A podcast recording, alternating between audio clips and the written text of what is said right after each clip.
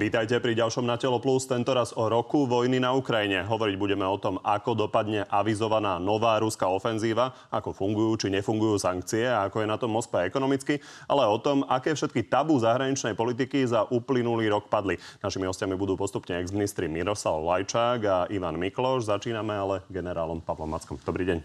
Dobrý deň, prajem.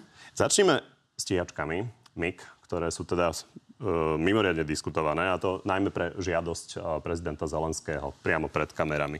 Pozrime sa na to. Vyslali sme jasný signál, že máme záujem o stíhačky nie len o tie západné, ale aj o MIGI a preto som poprosil pána premiéra Hegera, aby nám pomohol. Pán generál, ako vnímate to dianie okolo tých našich 11 uzemnených migov? Teraz pominiem to, či e, vláda, ktorá v tomto postavení právne môže, či nemôže e, niečo urobiť, ale čisto pri tej vojenskej časti ostaňme. Čisto vojensky je to úplne logická požiadavka Ukrajiny. Oni samozrejme z takého strednodobého hľadiska majú ambíciu dostať západné stroje, ale to by znamenalo kompletné prezbrojenie Ukrajiny, znamenalo by to zmenu celého ekosystému, logistiky, výcvik pilotov a to znamená, že tento rok určite by akékoľvek západné stíhačky nedokázali zapojiť do boja. Ale Ukrajina je vo vojnovom konflikte, každý deň sa bráni rozsiahlým útokom a potrebuje tieto stíhačky. My tie stíhačky máme k dispozícii a teraz treba povedať niekoľko vecí. Poprvé, tieto stíhačky my nedokážeme prevádzkovať, pretože nemáme dostatočný rozsah materiálu. Ich stav si môžeme hneď rozobrať, ale e, pýtam sa na to, že či vláda na to, aká je to citlivá otázka, nešla s bubnom na zajace. Uh, videli sme, akým spôsobom uh, vyzeralo odovzdávanie S-300. Veľa ne, vecí sa udialo si, najprv v zákulisí. Nemyslím si, lebo to, že tie stíhačky môžu prísť na Ukrajinu, je vec všeobecne známa. Samotná realizácia bude určite utajovaná. V každom prípade, ale ja by som dopovedal len tú myšlenku, lebo je to asi dôležité. Tie stíhačky my nevieme využívať. To sú z pohľadu zákona prebytočný materiál, ktorý štát obhospodaruje a vynakladá na náklady. Je tu niekto, kto je ochotný dokonca zafinancovať túto transakciu a Ukrajina ich potrebuje a medzinárodné právo nám nebráni. Takže Keď už ste to otvorili, a, tak je tá alternatíva naozaj tak postavená, že buď pôjdu na Ukrajinu alebo do múzea? Tak neviem, čo by sme robili s 11 stíhačkami v múzeu, ale vieme, že mali sme v minulosti desiatky našich stíhačiek MiG-21, ktoré sme včas nepredali a na konci sme ich aj museli likvidovať na vlastné náklady. Toto isté bude čakať MiG-29, buď sa dokážu niekam posunúť, predať, momentálne ich Ukrajinci súrne potrebujú. Keď ich predáme niekde inde, hrozí, že skončia v ruských rukách. No, vie, viete, ako som to myslel s tým múzeom, čiže naozaj nemusia byť všetky vystavené, ale hovorím o tom, že, že buď sú bezcené, alebo musia ísť na Tie Ukrajinu degradujú tým, že sa nepoužívajú. My na nich musíme robiť aj tak predpísané práce, pokiaľ tie sa nebudú vykonávať, tak sa nenávratne zničia. Minister obrany Nadie dnes vlastne na rokovaní NATO ramštajnský formát, ktorý momentálne prebieha v Bruseli. Čo sa tam vlastne bude diať? To je diskusia ministrov obrany napríklad aj s ministrom obrany Ukrajiny. Čo sa tam deje v spojitosti s tými stíhačkami práve teraz? Tak s týmito stiačkami práve teraz sa deje to, že sa konzultuje aj s ostatnými členskými krajinami, či sú ochotné podporiť takýto krok, či sú schopné avizovať do budúcna, že oni by napríklad transferovali tie stíhačky F-16, ktorých je prebytok na trhu, ale momentálne ich Ukrajinci nevedia rýchlo využiť. Ale hlavne zrejme minister obrany sa snaží aj získať ďalších ako keby sponzorov, ktorí by umožnili uschopnenie a odovzdanie týchto stíhačiek, pretože minister obrany nemá na to zdroje. Ako by to prakticky vyzeralo? Lebo pamätáme si tú debatu Poliakov s Američanmi spred mnohých mesiacov dozadu, kedy Poliaci chceli naozaj odovzdať Američanom tie svoje migy, aby oni ich odovzdali Ukrajincom. Na to, aby sme mohli akékoľvek stroje, či už západné stíhačky alebo naše G29 odovzdať Ukrajincom, musia byť splnené aj niektoré základné technické podmienky. Musia z nich byť vymontované zariadenia na to, ktoré sú utajované, to sú komunikačné linky a systémy rozpoznávania vlastných cudzí a musia byť prebudované, ale to by si Ukrajinci vedeli urobiť, na ukrajinský systém, lebo vy, keď ste v systéme protivzdušnej obrany, vy musíte identifikovať seba a odlišiť sa od protivníka, aby vaše rakety nezostrelili vaše lietadlo, ale to protivníkové. Takže toto sa musí urobiť a stojí to aj nejaké náklady a, a tie, za, na tie zrejme musí minister nájsť aj niekoho, kto by to zafinancoval. No a potom ten transport? A ten transport sú dve možnosti. Buď je to preletom, alebo je to e, pozemný transport. Stíhačky sa dajú prepraviť po zemi, dajú sa doviesť v takom stave, že sa veľmi rýchlo vedia potom znovu uschopniť. To znamená, jedna aj druhá možnosť je otvorená. Ten transport môže byť taký, že to môže prísť v prihraničnej oblasti a mohli by si ich buď ukrajinskí piloti prevziať na najbližšie ukrajinské letisko a následne s nimi nakladať, alebo... To by ale museli všetky lietať? No a keď nebudú lietať, jednoducho dajú sa prepraviť po zemi. Je to, je to nie úplne neobvyklý spôsob prepravy takýchto strojov. Je to tak, že máme dnes dvakrát viac stíhačiek ako pilotov? Áno, tých pilotov už sme my necvičili a postupne nám odchádzali. A pokiaľ diváci nevedia, tak noví piloti, ktorí sa cvičia na F-16, ktoré už sme kúpili, len ešte nie sú dodané, sú už viac ako dva roky v Spojených štátoch a to sú väčšinou piloti noví, úplne zregrutovaní z civilu, ktorí začínajú ako piloti na tomto stroji, na F-16. Na záver váš odhad, ako to dopadne? Myslím, Objavia sa tie migy o dva mesiace na Ukrajine? Ja som presvedčený o tom, že skôr či neskôr tie stroje budú poskytnuté Ukrajine na ich obranu. Poďme teraz za ex-ministrom zahraničných vecí Miroslavom Lajčákom a dnes osobitným zástupcom Únie na Balkáne. Dobrý deň, pozdravujem vás, tuším, do Florencie. Dobrý celu na letisko. Pán Lečák, hovorili sme tu s e, pánom Mackom o tých našich migoch, ale tá otázka na vás je možno taká všeobecnejšia. Ten pohľad na to, ako vláda zvláda ten rok e, vojny na Ukrajine. Pozrite sa, ja musím veľmi voliť slova, pretože sa mi ne, nepatrí v mojej dnešnej funkcii, aby som uh, hodnotil uh, jednotlivé členské krajiny a po druhé nie som súčasťou slovenskej politiky, takže takisto uh, sa nechcem veľmi do toho zapájať. V každom prípade z pohľadu Bruselu a Európskej únie je Slovensko vnímané v tejto veľmi dôležité a citlivé otázke ako, ako spolahlivá krajina. Pre Európsku úniu zásadnou vecou bolo, aby dokázala byť jednotná, aby dokázala byť akcieschopná aby dokázala nejakým spôsobom svoje, svoje zámery a svoje hodnoty presadiť a to sa jej podarilo do značnej miery a Slovensko je toho súčasťou. Ono, to darovanie stíhačiek bolo ešte nedávno pomerne nepredstaviteľné. Možno ešte nepredstaviteľnejšie pre Nemcov bolo, že budú darovať zbranie. Dnes majú byť tanky Leopard v podstate veľmi dôležitou uh, súčasťou uh, tých bojov a majú tam byť kľúčové. Za ten rok asi padlo veľa zahranično-politických tabu v Európe. No samozrejme, ocitli sme sa vlastne v situácii, keď celkové usporiadanie sveta na celkové svete už dnes de facto neplatí a musíme uvažovať nad tým, aký svet chceme mať, keď táto vojna raz skončí. A chceme mať určite svet, v ktorom platia pravidlá rovnaké pre veľkých aj malých, pre silných aj slabých, pretože v opačnom prípade bude pra- platiť e, právo silnejšieho a to určite nie je v záujme Slovenskej republiky. Ja som diplomat, ja som mierotvorca, ja verím v rokovania a pre mňa každá vojna je zlyhanie politiky a zlyhanie diplomácie, čiže snažím sa takisto pozerať za horizont a hovoriť o tom, e, aké mali byť parametre usporiadania povojnového a tom, aby sme naozaj obnovili svetový poriadok, pretože dnes je väčšina medzinárodných organizácií paralizovaná a e, zahraničná politika sa robí mimoriadne, mimoriadne ťažko. Rozumiem. Jedna vec je, ako bude vyzerať povojnové usporiadanie, druhá vec je ale, ako vlastne ten mier samotný nastane. Keď sa na to pozrieme, tak vlastne Rusi vyhlasujú o východnej časti Ukrajiny, že to je Rusko. Ukrajinci na, zároveň hovoria, že chcú dobiť celé územie vrátane Krímu. Ako inak toto môže dopadnúť ako niekoľkými rokmi ešte vojny? Treba veriť v, v, mier. Mimochodom, e, asi pred dvoma týždňami Eh, prezident Srbska Aleksandr Vučić pri návšteve odchádzajúceho českého prezidenta Zemana povedal zaujímavú vetu, síce, že ako keby sa slovo mier vytratilo z nášho slovníka a nahradilo slovo víťazstvo.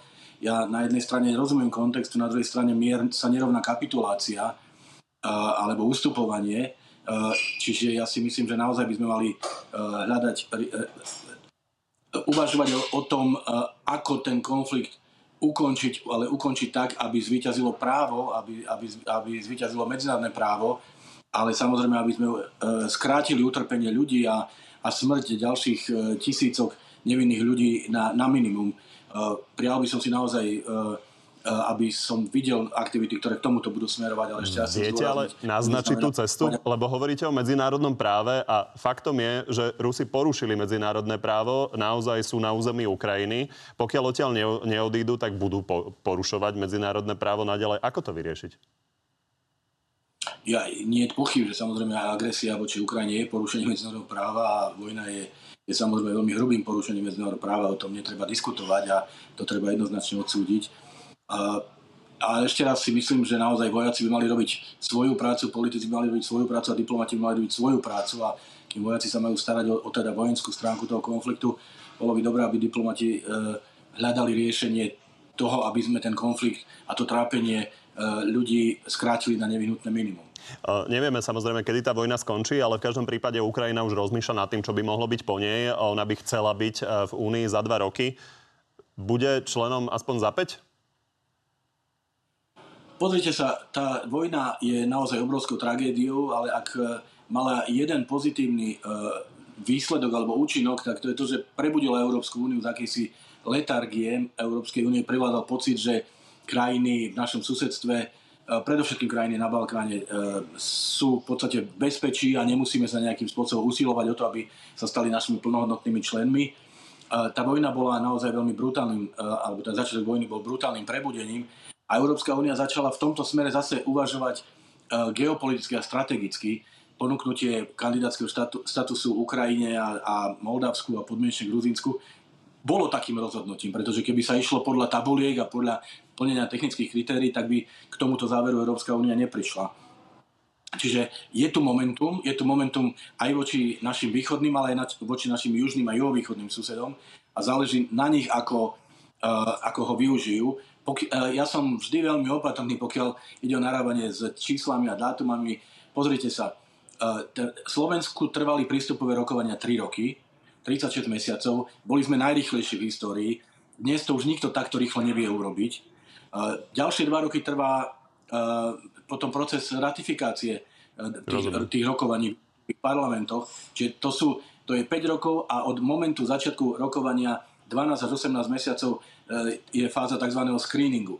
Čiže už sme na 6,5 rokoch, keby, keby bolo pozvanie zajtra. Čiže bolo by tiež dobré, aby sme si nejakým spôsobom neklamali, lebo politická vôľa je jedna vec, ale členstvo Európskej únie je postavené na splnení veľmi náročných kritérií. Tam nám Slovensko nikto nič neodpustil na tejto ceste a ani, ani niko, žiadnym novým členom nikto nič neodpustí. Čiže... Aj minister Káčer, keď tu ne, bol, tak hovoril o tom, že je pravdepodobnejšie, že ak uh, niekde môže Ukrajina vstúpiť, tak je to oveľa rýchlejšie do NATO, lebo tam sú tie procesy oveľa rýchlejšie uh, a Európska únia naozaj môže trvať 10 ročie.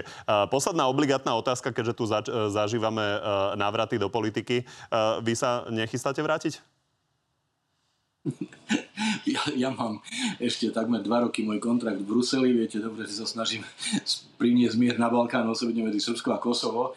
Uh, takže nie, nechystám sa. Samozrejme, že ja na Slovensku sledujem, ale ne, ne, ne, neuvažujem o návrate do politiky, ani o tom s nikým nerokujem. Tak vám ďakujeme a šťastný let. Ďakujem veľmi pekne. Dovidenia. Poďme teraz na uh, tú dlhšie ohlasovanú ruskú veľkú masívnu ofenzívu súvisieť mala nejako s tým prvým výročím uh, začiatku toho konfliktu. Uh, 24. februára konkrétne sa to udialo. Prichádzajú ale aj správy, že tá ofenzíva vlastne už začala. Tak zmenili Rusi nejakým spôsobom niečo za posledné dni, alebo máme čakať 24. februára nejaký veľký prelom? E, niekoľko faktorov ak, a začnem od konca ak sa očakáva nejaký veľký prelom, nejaký deň D, počas ktorého Rusko znovu ako keby začne veľkú ofenzívu, tak si myslím, že to je nereálne, že naozaj tá ofenzíva už pozvolna začína. E, začala tým, že Ukrajinci mali iniciatívu, skulminoval ich útok zhruba v novembri, prišla Rasputica, neboli schopní postupovať ďalej. Medzi tým si Rusi vybudovali obrané Rasputica, pozície. to je uh, to je to blato, tej pôdy. To je tej pôdy, to je vlastne tie klimatické podmienky na jeseň, keď sú veľké dažde, je rozmočený terén. Ukrajina, Ukrajina nie je pevný únosný terén, ale je to naopak do, vo veľkej časti je to do hĺbky Černozem alebo aj rôzne rašeliniska a tým pádom tento terén, keď je takýto rozmočený, tak je veľmi náročný pre ťažkú techniku, to znamená, nedá sa robiť nejaký príliš manévrový boj, vojska sú odkázané na hlavné presuny po spevnených komunikáciách. Takže ukrajinský útok sa zastavil.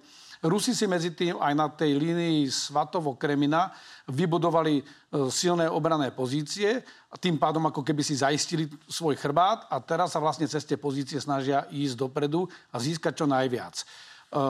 E, keďže zima začala takisto tak veľmi netypicky pre e, tú oblasť, lebo v tej oblasti obvykle býva veľmi tuhá zima a terén je zamrznutý, ale vlastne do polky januára sme nemali e, prakticky žiadnu zimu s výnimkou jedného týždňa, tak stále tie manévre nie sú príliš uh, možné v takomto teréne. Rusko sa preto snaží teraz ešte do jarného dažďového obdobia získať čo najviac v tom teréne a aj napriek tomu, že sa hovorí o nejakom veľkom dni D, že by začala ofenzíva, reálne oni systematicky od e, decembra zvyšujú tlak, prestriedali jednotky, prisunuli tam viac jednotiek. My dnes môžeme len odhadovať, ale z toho, čo vidíme a čo sa deje aj z tých rôznych uh, otvorených zdrojov, my vieme, že majú minimálne 300 tisíc uh, vojakov nasadených, 325 tisíc je taký pesimistický odhad, ten, ten vyšší je dokonca až 380 tisíc. Tí vojaci sú ale úplne in, v inej skladbe a aj v úrovni vycvičenosti, ako boli tí pôvodní vojaci, ktorí začínali inváziu. Takže Rusko stupňuje tento tlak. E, veľká ofenzíva, ktorá sa čaká skôr na začiatku leta alebo na konci jary, e, tá je ešte ďaleko. No ale Rusi chcú využiť ten moment, že oni znovu získali iniciatívu. Iniciatíva znamená, že kto začína operácia a kto musí na to reagovať. Ukrajina od e, augusta do novembra mala iniciatívu, potom bolo také obdobie ako keby parity, že jedni útočili na jednom mieste, druhý e, naopak na inom mieste. Momentálne je to tak, že Rusi začínajú väčšinu útokov a tlačia na Ukrajincov po celej dĺžke frontu. Na druhej strane treba povedať, že to je 1200 kilometrový front. Keď si spočítate, že aj keď dáte na každých 5 metrov jedného vojaka, že koľko, koľko tých vojakov musíte mať na tom úseku a stále nemáte tú koncentráciu, taký ten úderný hrot, ten klinec, ktorý keď chcete zabiť do dreva, musí mať ostrý hrot, aby ste prerazili ten odpor. To znamená, toto sa Rusom zatiaľ nepríliš darí, ale nátlakovo sa mierne posúvajú do toho ukrajinského územia. A uzavriem to tým, že tým cieľom je tejto tzv. zimnej ofenzívy získať čo najvýhodnejšiu pozíciu, jednak z politických dôvodov, deklarovať, že znovu Rusko má iniciatívu, že postupuje. Keď to bude 10 kilometrov, budú šťastní aj z 10 kilometrov. Keď sa im podarí na nejakom úseku fronty prielom a preniknú hlbšie, tak samozrejme získajú výhodnejšiu pozíciu. A tam Rusi si znovu zriadia ďalšiu líniu obrany, to je môj predpoklad, a budú sa snažiť tie pozície držať cez to obdobie blata, aby mohli na jar znovu zautočiť. Je to kvôli tomu, že Ukrajinci e, ako keby stratili čas, potrebujú tie ofenzívne zbrania, o ktorých Na to sa, sa chcem opýtať. Práve, aby sa to znova otočilo a tá iniciatíva by bola na ukrajinskej strane, tak Ukrajinci hovoria, že potrebujú ďalšie zbranie. Čo čaká Ukrajincov z hľadiska dodávok, ktoré sú slúbené, ktoré môžu nejakým spôsobom opäť tú iniciatívu preklopiť na ich stranu? budú potrebovať niekoľko mesiacov. Tieto dodávky sa nedokážu uskutočniť v priebehu dní alebo týždňov, ale budú potrebovať niekoľko mesiacov. Na Čiže niektorú... teraz musia počítať proste s tým, čo majú Oni musia na teraz a mesiace držať, držať, držať ten obranu. útok, držať obranu a opotrebovávať čo najviac tie ruské sily, aby ich vlastne vyčerpali. Lebo ten zásadný rozdiel je práve v tom, čo teraz vidíme aj zo strany Rusov, že majú obrovské straty, hovorí sa zhruba o tisíc vojakov denne. Takéto straty uh, snad nemali historické od druhej svetovej vojny. To znamená, je to preto, lebo Rusi idú ako ak sa povie ľudovo doplných. To znamená, Ukrajinci majú pripravenú obranu, bráňa tie pozície, niekde možno až príliš dlho, že by ich mohli, mohli aj opustiť a zaujať ďalšie pásmo obrany, ale to je vec ich taktiky. A Rusi pritom vlastne ako keby strácajú silu, lebo to je, to je ako keď máte rozbehnuté vozidlo a zrazu narazí na nejakú bariéru a pomalinky e, sa spomaluje, spomaluje. A toto je vlastne cieľom Ukrajincov čo najdlhšie zadržať ten ruský útok, opotrebovať ich čo najviac a získať prostriedky, ktoré im umožňa ísť do protiútoku. Lebo sa čakal ten protiútok v decembri ešte, že by mohli, alebo v januári, že by Ukrajinci mohli urobiť, ale tým, čo sa udialo okolo Soledaru, ako, ako keby e, aj ich Američania a spojenci odrádzali, aby Ukrajinci nešli do tej protiofenzívy, lebo to je riskantné. Lebo presne opačne by sa im mohlo stať, že oni by útočili na pripravené ruské pozície a ten, kto je, sa bráni, je krytý. Je v tých zákopoch a strieľa na toho, kto ide do otvoreného terénu. Okrem toho, že teraz sa veľa hovorí o stíhačkách, tak týždne sme počúvali o tankoch. Počúvame informácie o tom, že Ukrajinci hovoria, že by potrebovali približne 500 tankov na to, aby to zásadne otočili. Dostanú ich zrejme niekde do, do 200, ak sa nemýlim. Ako sa v tých číslach zorientovať? Je to jednoduché. Akože optimálny stav by bol, že to, čo dostanú a čo by chceli dostať, aby mohli vykonať operácie podľa svojho želania a nešli do príliš veľkého rizika. Keď dostanú polovicu, budú musieť tie operácie preplánovať, budú musieť nájsť slabú stránku tej ruskej zostavy, prekvapivo na ňu udrieť a preraziť proste tú ruskú obranu na jednom koncentrovanom úseku. Ak by mali 500 tankov, mohli by ohrozovať e, napríklad dva smery a tým, to, to sme videli na jeseň, že vlastne hrozili e, v Chersone, keď sa Rusi sústredili na Cherson, tak sa obrátili a udreli na východe a keď e, Rusi v panike išli zachraňovať východ, tak dokončili z Kherson. To znamená, toto by bol ten optimálny, optimálny stav pre Ukrajincov, že by vlastne boli schopní vytvoriť aj alternatívnu hrozbu. Takto budú musieť mať tie sily tak umiestnené, aby ich vedeli v tom poslednom okamžiku, keď sa príjme rozhodnutie, že tuto sa začne protiofenzíva a nejaká prielomová operácia, ktorá má vlastne zlomiť tú škrupinu obranu ruských síl, tak vtedy musia ísť do toho rizika a tým pádom budú mať menšie zálohy. To je, alebo operačné rezervy sa tomu hovorí. To je pre prípad, že ten útok sa nedarí tak, ako, ako sa očakávalo. Vtedy potrebujete pridať sily na to miesto, aby ste prelomili definitívne ten odpor. To je to, čo sa ani Rusom nepodarilo vlastne počas celého toho konfliktu. Takže toto riziko je samozrejme aj pre Ukrajincov, lebo tým, že sa zmenia z módu obrany, do útoku idú do ďaleko riskantnejších operácií, preto potrebujú tie ofenzívne zbranie, preto potrebujú väčší dosah, lebo tým, že Rusi zmenili taktiku a e, ak majú HIMARSy reálny účinok do 50 km zhruba do hĺbky zostavy, tak potrebujú teraz a Ukrajinci sa posun, a pardon, Rusi sa posunuli ďalej, ako keby s tými hlavnými svojimi miestami, no tak Ukrajinci potrebujú zbranie, ktoré majú väčší dosah, alebo ísť do rizika, že snažiť sa preniknúť a približiť sa k tomu. Ešte sa k tomu dostaneme. Poďme sa teraz pozrieť na ekonomickú stránku toho konfliktu za ex-ministrom financí a bývalým poradcom ukrajinského premiéra Ivanom Miklošom. Dobrý deň. Dobrý deň, prajem. Pán Mikloš, asi sa zhodneme, že Rusko po takmer roku tých sankcií nie je ekonomicky na kolenách. Tak možno taká zjednodušená otázka. Nie je to tak, že Moskva zle odhadla schopnosti ukrajinskej obrany a odporu a Západ zase zle odhadol schopnosť ruskej ekonomiky ustáť tie sankcie? Áno, je pravda, že očakávania nie len zahraničných a nezávislých expertov, ale nakoniec aj Ruskej centrálnej banky boli také, že tie sankcie sa prejavia rýchlejšie a vo väčšej miere negatívne. Zároveň ale platí, že hlavný dôvod, prečo sa mm, neprejavili alebo prejavili oveľa menej, bol ten, že ceny ropy a plynu aj v dôsledku vojny veľmi raketovo vzrástli v priebehu roku 2022, takže Rusko malo viac peňazí z vývozu uhlovodíkových palív, ako predpokladalo ešte pred vojnou alebo v rozpočte. Ale to sa zmenilo. Zmenilo sa to najmä tým, že už sa začali uplatňovať vlastne tie obmedzenia dovozu do Európskej únie. A od januára, keďže Rusko vlastne tie sankcie začali fungovať s istým oneskorením, najmä preto, že Rusko musí predávať tú svoju ropu, najmä ropu, z ropy má najviac, výrazne pod cenu, a dnes už predáva ropu po 50 dolárov za barel, pričom rozpočet ruský počíta so 70 dolármi za barel. Čiže už od začiatku tohoto roka výrazne narastá e, deficit ruského rozpočtu.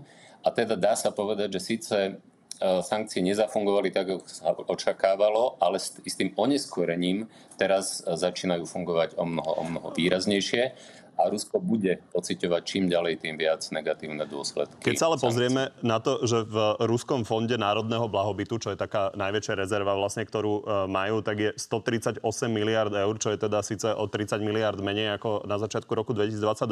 Ale keby sme sa na to pozreli zjednodušene, na ten obrovský objem tých peňazí, tak nie je to tak, že Vladimír Putin si vlastne bez nejakých väčších sociálnych následkov môže dovoliť povedzme dva roky tú vojnu financovať? Áno, dá sa povedať, že určite v tomto roku sa ešte neprejavia výrazné negatívne dôsledky na živote bežných Rusov, pretože práve aj z tohto rezervného fondu, ale aj z iných príjmov, ktoré stále má, aj keď sú menšie ako predpokladal, vie samozrejme udržiavať tú úroveň tých... A Rusko zvyšovalo aj rôzne sociálne dávky, valorizovalo mzdy a, a tak ďalej a tak ďalej. Čiže dá sa samozrejme žiť aj, aj, aj na dlh ale mm, Čiže z tohto pohľadu sa nedá očakávať, že by v priebehu tohto alebo zrejme ani budúceho roka narastala nejak výrazne nespokojnosť Rusov a že by to pomohlo nejak ukončiť tú vojnu alebo že by pomohlo ukončiť režim. Nakoniec vidíme, že podľa tých výskumov verejnej mienky Putin a jeho režim si stále udržiava veľmi vysokú popularitu. Zdalo sa ono to dočasne kleslo v septembri, keď bola tá čiastočná mobilizácia Viacerí si mysleli, a ja som dúfal, že to bude začiatok trendu, keď už to pôjde dole, ale potom v novembri, decembri to znovu zrástlo na tú úroveň, aká bola predtým. Čiže tam sa nedá očakávať, že by e, vnútorné dôvody, nejaká nespokojnosť e, Rusov vlastne ukončili tú vojnu alebo ukončili Putinov režim. Aj preto bude nevyhnutné. Stále si teda myslíte to, čo ste hovorili v máji 2022, že tá vojna bude stať Vladimíra Putina Kremel? Áno, v konečnom dôsledku si myslím, že áno, pretože ten, tá vojna, žiaľ Bohu, nie je riešiteľná inak ako tak, že Ukrajina sa vráti do svojich medzinárodne uznaných hraníc, pretože každé iné riešenie by bolo veľmi, veľmi zlým, nebezpečným precedensom pre celý svet, ale najmä preto, že pre Ukrajincov je neakceptovateľné akékoľvek iné riešenie a sú ochotní a schopní e, bojovať. Čiže dnes už aj Západ uznáva, už prestal tlačiť ešte na jar sme boli svedkami toho, kedy francúzsky prezident či nemecký kancelár hovorili o potrebe nejakého kompromisu, nejakého zachovania tváre Putina. Dnes už uznávajú, že to musia rozhodnúť Ukrajinci a Ukrajinci sú odhodlaní ten boj vybojovať, len im musíme, Západ im musí pomôcť. A musí im pomôcť najmä vojensky, a musím pomôcť viac a rýchlejšie, ako im pomáha teraz. My sme teraz svedkami toho, že Západ hovorí, áno, budeme pomáhať, je to na vás, lenže E, je to strašne pomaly. Je to strašne pomaly. Nakoniec sa dodajú teda aj tie tanky, ale teraz zase nie stíhačky, teraz zase nie rakety väčšieho doletu. Čiže ja sa trošku obávam, aby to nebolo tak, že zapadri, budeme s vami, stojíme za vami, ale aby to nebolo tak, že až do posledného Ukrajinca. Toto ešte rozoberieme určite s pánom Mackom. E, pán Mikloš, na druhej strane e, určite obligátna otázka musí byť aj na vás, tak ako na pána Lajčaka. Vy stále trváte na tom, že do slovenskej politiky sa nevraciate? Nie, nie, nevraciam nič nové v tomto. A čo, čo hovoríte zatiaľ na výkon Mikuláša Zurindu, na to, že to spájanie trochu viazne a teda Modrá koalícia mala v poslednom prieskume preferencii pre telo len 2%?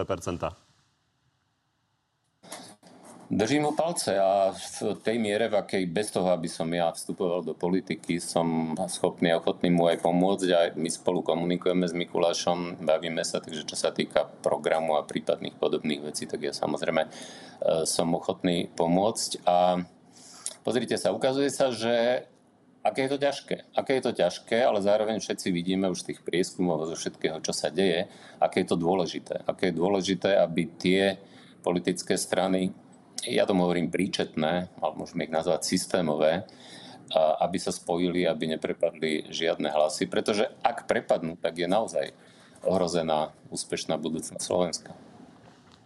Ďakujem vám a príjemný deň, pokiaľ možno. Ďakujem pekne. Dovidenia. Pán Macko, poďme teda pokračovať. Možno nadviažem na to, čo hovoril Ivan Mikloš, že to všetko trvá strašne dlho. Ako by ste na toto zareagovali? No jednoznačne to trvá veľmi dlho. Ja, som, ja si pamätám veľmi dobre, keď 21. septembra bola vyhlásená, Rusk, myslím, že to bolo 21. septembra, bola vyhlásená ruská mobilizácia a ja som vtedy hovoril, že to je vážny signál pre nás všetkých, lebo prezident Putin tým, že pristúpil k tomu, čo dlho oddialoval, tak dal jasne najavo, že on v tej vojne mieni pokračovať. Ja som počúval pozorne aj ten jeho prejav a že tá vojna je vlastne namierená aj proti nám, ale keďže na nás si netrúfne, tak ide zlomiť proste tú Ukrajinu bez ohľadu na to, či jej pomáhame, alebo nie. On to dokonca pre domáce publikum povedal úplne jasne, že on bojuje proti celému západnému svetu a preto musí mobilizovať. A vtedy um, môj, tá, moja taká reakcia pre médiá, vrátane vášho, bola, že toto je vážny signál pre nás v tom, že my sme 24.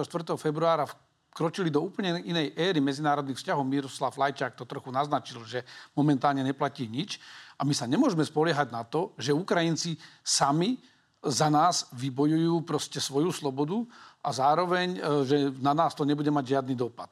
Takže moje odporúčanie bolo vtedy, že bez ohľadu na to, aby sme sa my išli zapájať do do konfliktu, ale vieme, že Ukrajina bude potrebovať pomoc, tak my sme mali byť veľmi umiernení v tej reakcii na ruskú mobilizáciu, ale súčasne sme mali aktivovať náš obranný priemysel. Primárne pre nás, lebo tie krajiny na to nemajú ani tie zásoby, na ktorých sa dohodli v tých svojich štandardoch.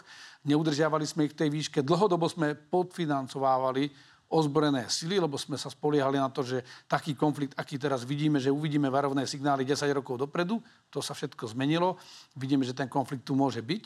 A ak dopustíme, že by ten konflikt Rusi vyhrali a boli na našich hraniciach, tak si treba povedať, že Rusko bude rozbehnuté, bude mať obrovský ekonomický potenciál Ukrajiny k svojej dispozícii, zotaví sa a my tak či tak budeme vystavení tomu, že budeme si musieť zaistiť bezpečnosť. Vy ste to už pred chvíľou načali, ale poďme to dokončiť. Čečenský vodca Ramzan Kadyrov mal také veľkohubé vyhlásenie teraz, že Rusko splní svoje ciele na 100% do konca roka, čo podľa neho teda má byť dobitie aj Odesy, aj Charkova a dokonca Kieva. Čo ste si povedali, keď ste to počuli? Že to je blúznenie, ktoré je mimo reality ale ak si nedáme pozor, sa to môže tou realitou stať. Pretože ide o to, že vojny sa rozhadujú na konci na boisku alebo pri, za mierovým stolom. Ale k mierovému stolu sa musíte dostať na základe nejakých okolností. A ak my necháme Ukrajinu vyčerpanú, tak aj tá vôľa pokračovať v tom odpore bude postupne klesať. Momentálne Ukrajinci vyhrávajú alebo, alebo nie sú porazení vďaka tomu, že majú nezlomnú vôľu. Ja som dokonca bol v takom, takom týme medzinárodnom, ktorý vlastne skúmal, a tá správa bude zverejnená onedlho, takže nebudem z toho prezrázať, ale skúmal vlastne faktory, že prečo Ukrajina nepadla. A z toho pohľadu, že nie, že čo pokazili Rusi, ale z toho pohľadu, že čo urobili Ukrajinci dobre, že sa dokázali takéto obrovské presile jadrovej mocnosti ubrániť celý rok, že vlastne vydržali, že tá krajina neskolabovala a že napriek obrovským ťažkostiam a samozrejme... Je to armáda, ale druhá vec je, že Ukrajina má 40 miliónov obyvateľov a Rusko 140 miliónov. Presne tak a obrovský ekonomický potenciál, lebo vojny rozhodujú na konci tá vôľa pokračovať a, a, a ubrániť sa a zároveň aj tá schopnosť regenerovať bojovú silu a vôbec celé odhodlanie národa.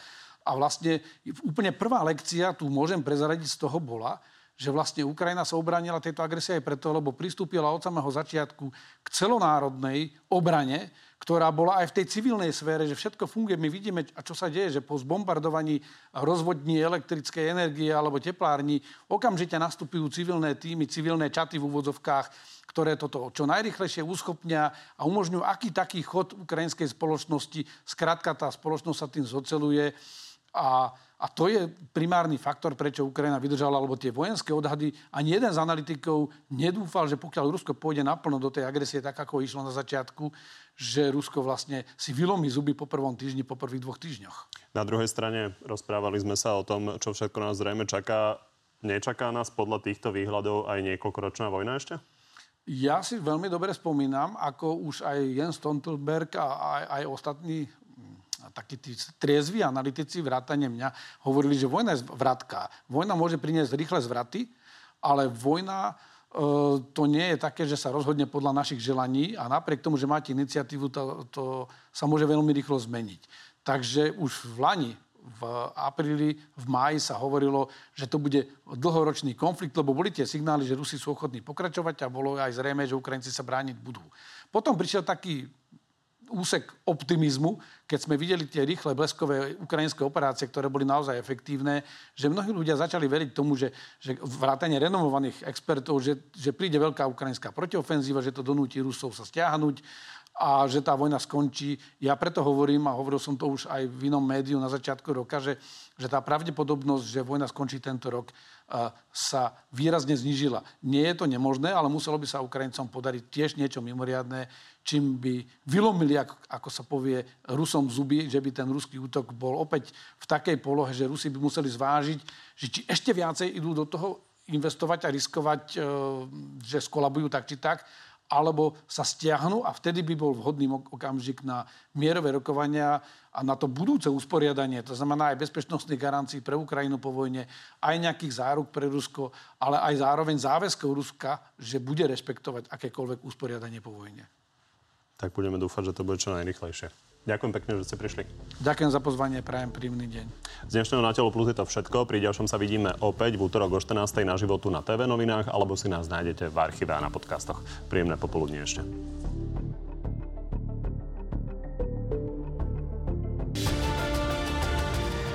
Takže poďme na divacké otázky. Samo sa pýta, bude tu na Slovensku aj budúci mesiac mier? Určite áno, ja som o tom presvedčený. Sme súčasťou Severoatlantickej aliancie, to je pre nás garancia mieru. Je to dostatočná ostrašujúca vojenská sila a momentálne Rusko má plné ruky práce na Ukrajine. Peter, môže Ukrajina vyhrať bez Atakams, ktoré Spojené štáty odmietli dodať? Možno to môžeme rozšíriť na celkovo raketomety dlhého, dlhého doletu. Toto neexistuje jedin... rakety so stovkami kilometrov doletu. Neexistuje jediná univerzálna zbraň, ktorá by vyhrala vojnu. Nakoniec tú vojnu vyhrajú vojaci. V tomto prípade tie Atakamsy, rakety s dlhším doletom, sú dôležité, lebo Rusi sa prispôsobili tým kratším raketám, posunuli si svoje veliteľstva a zásoby trošku ďalej od frontovej línie. Samozrejme aj tie raketomety nemôžu prísť priamo k frontovej línii, ale Ukrajina potrebuje toho podstatne viac. Ukrajina môže vyhrať tento konflikt len s našou podstatnou materiálnou pomocou, ktorá musí pokračovať aj ďalej. Vládo, či si vie predstaviť robiť v nejakej ďalšej vláde ministra obrany? Viem si to predstaviť, keď to bude demokratická vláda, prozápadne orientovaná a pre Európsku úniu, tak určite áno. S kým sa spojí vaša strana v nasledujúcich voľbách? E, tak je to veľká otázka určite s demokratickými stranami. Sme v intenzívnych rokovaniach prakticky so všetkými partnermi e, na politickom spektru, ktorí sú známi. Skôr Zurinda alebo skôr Hegera? E, tak hovoríme s Hegerom, Zurinda nás ešte nepozval, tam iniciuje rozhovory on, ale ja si myslím, že na konci skončíme všetci v jednom veľkom demokratickom bloku. Michaela, čo by sa stalo, ak by Rusko, nedaj Bože, vyhralo? Budú tým ohrozené ďalšie štáty? Jednoznačne áno, pretože to by bolo dôkaz pre Putina, že toto je metóda, ktorá sa mu osvedčila, to znamená expanzia a agresívna imperiálna vojna, to znamená pokračoval by po určitom zotavení sa určite ďalej. Michal, skončí podľa vás vojna ešte tento rok? Je to menej pravdepodobné, nedá sa to vylúčiť, ale na jeseň to vyzeralo optimistickejšie. Rusko mobilizovalo a bohužiaľ tá reakcia západného sveta, aj tá intenzita dodávok sa nezvýšila v reakcii na to. Ukrajinci ako keby sa stali obeťou vlastného úspechu a tým pádom je teraz riziko, že ten konflikt sa predlží. Ďakujem.